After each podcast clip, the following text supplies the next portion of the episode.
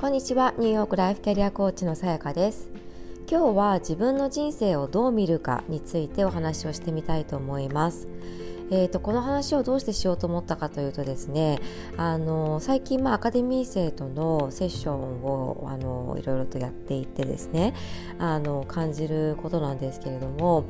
こうやっぱりこう皆さん皆さんじゃないですけど自分の人生に対して、えーと、例えば過去を振り返った時に転職をしたとか何かこう環境を変えたっていう時にこう自分の中の認識としてはなんとなくこの会社嫌だな合わないなと思ったから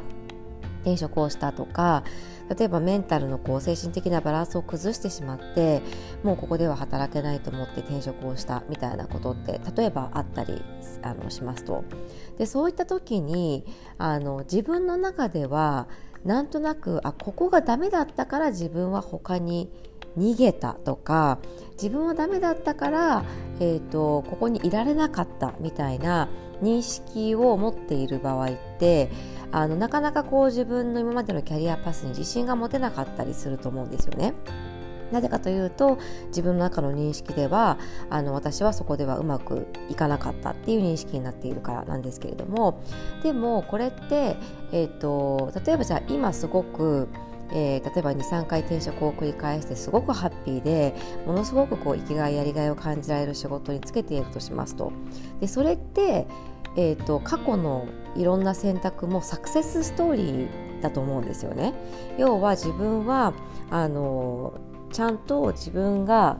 いたそこにいたら合わないとかそこにいたら自分の才能が開花しないとっていうことをあの早期に、えっと、認識して判断をして違う道を選んだっていうことですよね。でそれはプロアクティブに自分としてあのポジティブに前にあのもっと行くために自分がもっとこう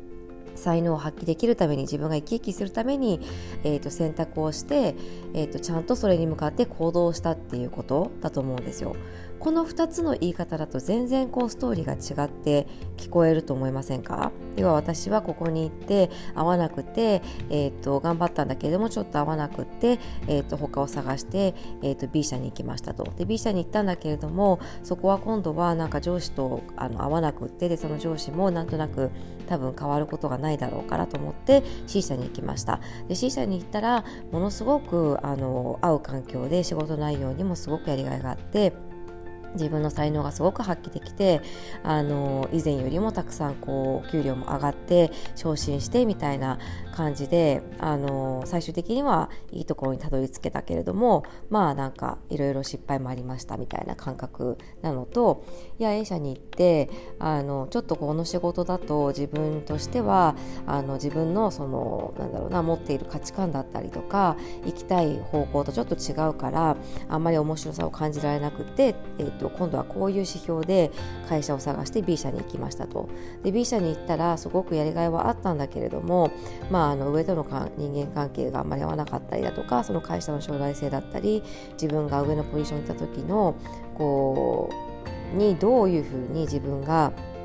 あの今後えー、自分もしくは会社のことを捉えていけるかっていうことがあんまりこうあの明るい未来が想像できなかったから C 社に行きました。で C 社に行ったらすごくあのもうドンピシャであの自分の思い描いていたようなキャリアが描けていますっていう風な言い方をするのと全然違いますよね。でこれって何が違うかって自分の認識が違うだけなんですよ。旗から見たら同じ動きをしている。うん、で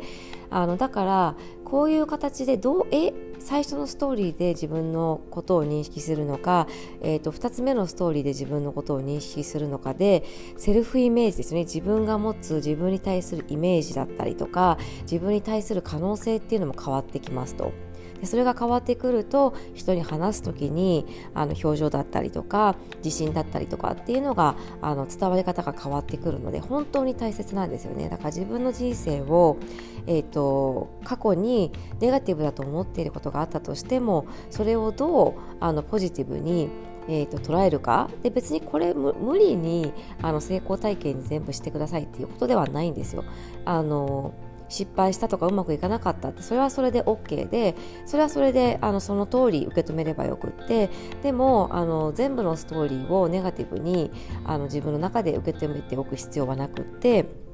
実際にだってあの事実として、えー、勇気を持って決断して行動したっていうことがあるわけですよね。でこれって実はできないできなくて悩んでいる人リスクばっかり考えてしまって決断ができない人っていうのはめちゃくちゃ多いんですよ。なので、あのー、それができたことにフォーカスをしてできた自分をちゃんと褒めるっていうことが大切かなというふうに思います。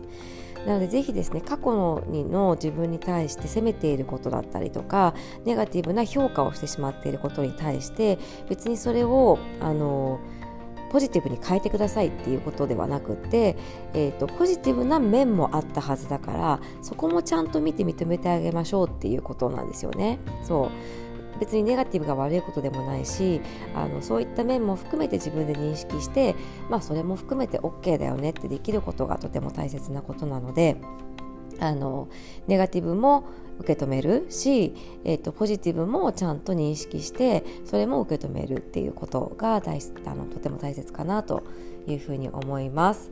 これができるとすごくこの転職活動もあの変わってくるんですよね。なのでぜひぜひですね皆さんにちょっとあの一度そういったえー、捉え方ができるよっていうことは試してみていただきたいなと思いますし転職しなくてもあの今後の人生においてその自分の捉え方が変わることであの変化が出てくると思うのでぜひ試してみてください。これはですね結構あの一人でやるの難しいところもあるとは思うんですね。なのでやっぱりこうなぜかというと自分の中ではあの思考の癖っていうのがやっぱりあるので自分一人で考えてもこうぐるぐるなってしまうんですけれども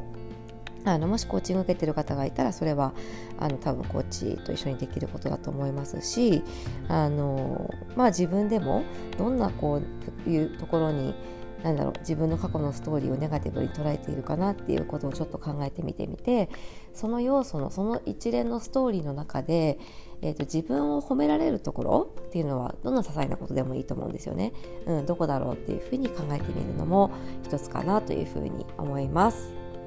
はい、ぜひですね、試してみていただけたらと思います。それでは今日も最後まで聞いてくださってありがとうございました。素敵な一日をお過ごしください。